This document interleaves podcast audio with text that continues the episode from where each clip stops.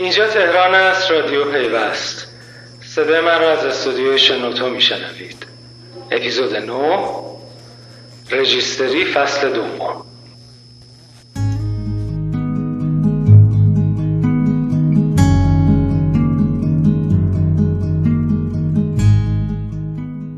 سلام. من مینان بهار و همکارم میسم قاسمی. با اپیزود 9 رادیو پیوست این هفته هم در خدمت شما هستیم.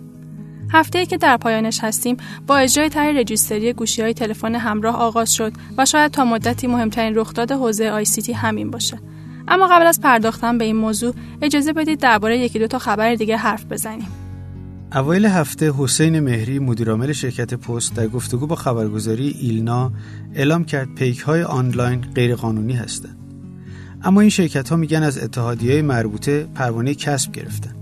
مهری در توجیه غیرقانونی دونستن این شرکت ها گفته بود در حال حاضر نظارتی بر این شرکت ها اعمال نمیشه و امکان حمل و نقل وسایل ممنوعه از جمله مواد مخدر و مشروبات الکلی وجود داره. اما مهرشاد پزشک یکی از مؤسسین الوپیک در این باره به همکارم بهناز توحیدی گفت من کاملا ربطی نداره برای اینکه قدیم هم مگه برای اسم فیک موتوری سنتی که هستن یه پادفا مگه نظارتی داره روی مواد مخدر و مشروبات الکل. هیچ نظارتی ندارم و ما اتفاقا نظارتم خیلی هم بیشتر از به دنبال این اظهار نظر مهری هم صحبتهای خودش رو اینطور توضیح داد. تو همین قانون باز دیده شده که بعد از اینکه مجوز دو اپراتور حداقل داده شد ظرف یک سال فرصت دارن شرکت هایی که تو این زمینه فعال هستن خب بله.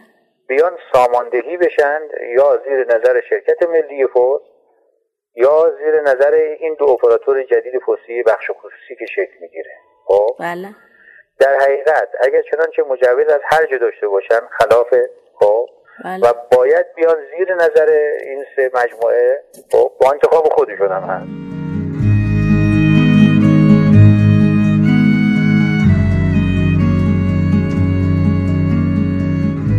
هفته سومین دوره نمایشگاه تراکنش ایران برگزار شد که شاید مهمترین بخش اون حضور 56 شرکت استارتاپی در حوزه پرداخت بود. هرچند استارتاپ های مطرح غایب بودند. این نمایشگاه برعکس سالهای گذشته با استقبال مدیران بانک مرکزی روبرو نشد اما محمد مراد بیات دبیر نمایشگاه تراکنش ترجیح داد تلافی این غیبت رو سر معاونت علم و فناوری ریاست جمهوری در بیاره ما علمی و فناوری. ریاست جمهوری هم انتظار داریم ازشون هم که دبی میرن یه سه روزی یه سه ساعتی هم اینجا بیان. حالا یا سرشون شلوغه یا وقت نکردن یا خسته سفرن اون رو نمی‌دونم. در مقابل غلامرضا کاتب عضو هیئت رئیسه مجلس به این گلایه اینطور جواب داد. نکته که جناب آقای بیات گفتن که بالاخره مسئولین مقصد معاونت فناوری باید یک عزم جدی برای مشارکت در این همایش داشته باشه کاملا منطقی است. اما من به شما می‌خوام بگم ما جامعهمون باید جناب آقای بیات به جایگاهی برسد که اونها منبت انتظار داشته باشن که شما در محفلشون حضور داشته باشید.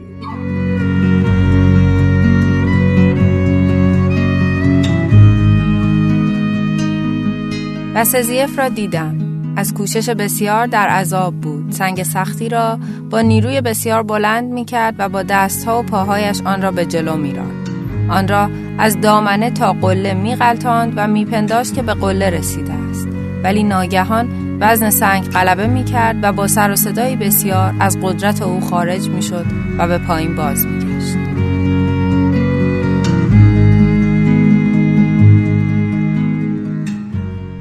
بخشی از سرود اودیسه هومر بود که شنیدید. احتمالا تا حالا دیگه از شروع اجرای طرح رجیستری خبردار شدید. اما این اولین بار نیست که این طرح اجرا میشه.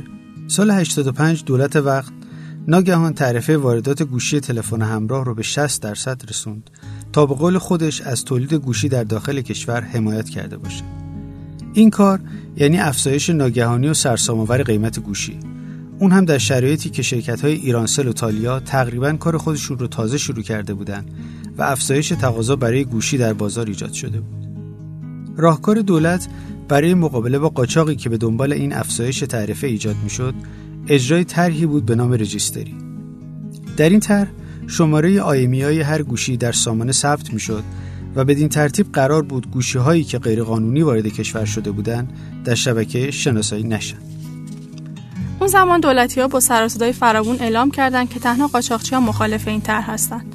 ماهای بعد رسانه ها پر شدن از وعده مدیران دولتی و شبه دولتی درباره تولید تلفن همراه داخلی. اما نیمه دوم سال 94 تنها کارخانه تولید گوشی باقی مونده از اون طرح در حالی تعطیل شد که حتی جعبه‌ای که در ایران تولید می‌شد گرونتر از نمونه های وارداتی بود. شاید تنها فایده اجرای این طرح و افزایش تعرفه پر شدن جیب کسایی بود که چند ماه قبل از اجرای رجیستری از اجرای اون مطلع بودن و انباراشون رو از گوشه وارداتی با تعرفه پایین پر کرده بودن. گوشی گران شد و دیگر هیچ وقت هم ارزان نشد. قاچاق هم برای همیشه باقی ماند. حالا و بعد از 11 سال دوباره دولت تصمیم گرفته طرح رجیستری رو با هدف مقابله با قاچاق اجرا کنه. چرا؟ چون معتقد فقط در سال 95 از محل واردات گوشی تلفن همراه 2200 میلیارد تومن زیان دیده. یعنی نتونسته حقوق گمرکی بگیره. ابراهیم درستی رئیس اتحادیه لوازم صوتی و تصویری و تلفن همراه درباره حجم بازار گوشی کشور و میزان قاچاق در اون میگه پس ما حداقل ما ماهی یک میلیون الا یک میلیون دویست هزار گوشی نیاز داریم البته در بعضی از فصول سال مثل ایام نوروز خب این و تابستان بیشتر میشه نهایتا سالی 15 میلیون ما گوشی نیاز داریم و چیزی که الان هست برای چیزی که تولید باشه حتی شاید تولید این تک رقمی هم نیست حدود 90 95 درصد گوشی هست که خوب داره میاد و متاسفانه گوشی بالای 700 هزار تومن حدود 85 90 درصدش قاچاق بود.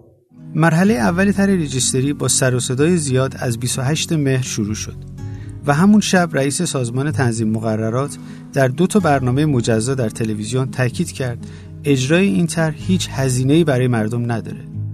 اما همونطور که انتظار می‌رفت از فردا صبح قیمت گوشی در بازار بالا رفت. حتی تا 20 درصد. واکنش دستن طرح رجیستری به این افزایش قیمت هم با عصبانیت بود. فعلا موبایل نخرید.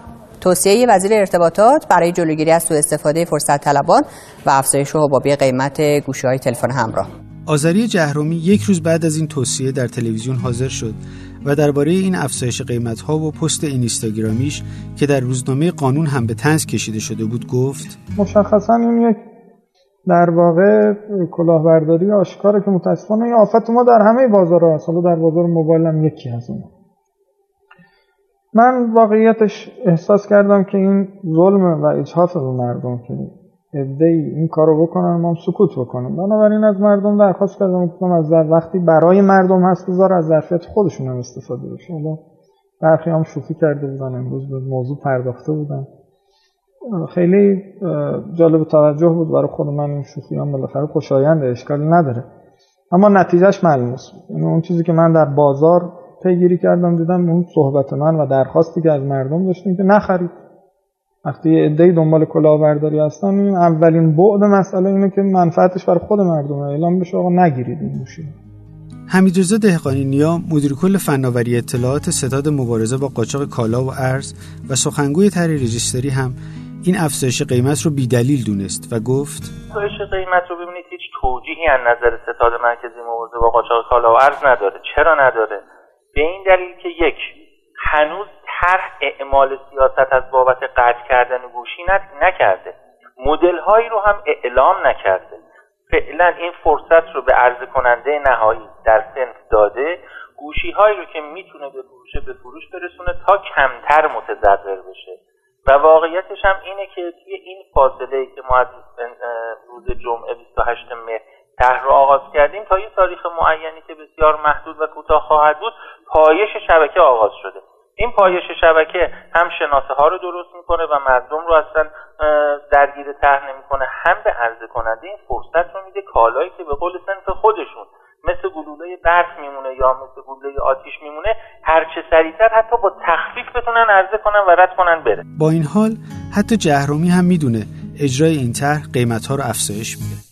نمی‌تونیم به صورت قاطع بگیم با اجرای تر ما هیچ افزایش هزینه نداریم. اما برنامه ما اینو تلاش بکنیم که افزایش هزینه برای مردم نداشته باشه. در طرف دیگه ماجرا همه فعالان این حوزه از اجرای این طرح چندان راضی نیستند افشار فروتن لاریجانی رئیس انجمن فروشندگان سیمکارت و گوشی تلفن همراه به سونیتا سراپور خبرنگار پیوست گفت. همزمان با این طرح چه خوب بود که طرحهای پوششدهی دیگری هم اجرا شد چون ما که در داخل تولیداتی نداریم. منظورتون از طرحهای پوششی خب چه چه طرح؟ مثلا اینکه به شرکت های وارد کننده برای مقطعی می‌تونه شرکت های وارد کننده قانونی. یک سری تحصیلات براشون در نظر گرفته می‌شد تا اینها بتونن وارداتشون رو انجام بدن واردات قانونی رو. و این اجازه داده نشه که در بازار خلع به وجود بیاد. و زمینه وجود گوشی ها در بازار کم بشه. و این باعث بالا استفاده بعضیا بشه که از این قضیه استفاده کنن و گوشی ها رو با بالاتری عرضه کنن. هنوز مشخص نیست قرار مراحل بعدی این ترکیه اجرا بشه. اما از همین الان وزارت صنعت معدن و تجارت داره خودش رو کنار می‌کشه. رمضان علی صادقزاده رئیس مرکز توسعه تجارت الکترونیکی به ایسنا گفت توپ طرح رجیستری از زمین وزارت صنعت معدن و تجارت خارج شده و مجریان اصلی طرح گمرک و وزارت ارتباطات و فناوری اطلاعات هستند. انگار وزارت صنایعی ها امیدی به موفقیت رجیستری ندارند حالا ما هم مثل شما منتظریم تا مراحل بعدی رجیستری اجرایی بشن و ببینیم غیر از گران شدن گوشی چیز دیگه آید مردم میشه یا این سنگ دوباره به پایین میغلطه.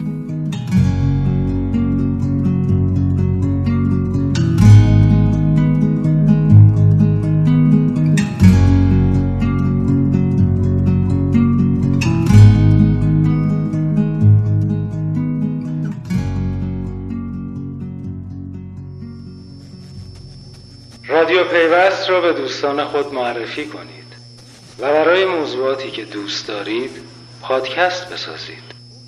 تا بعد.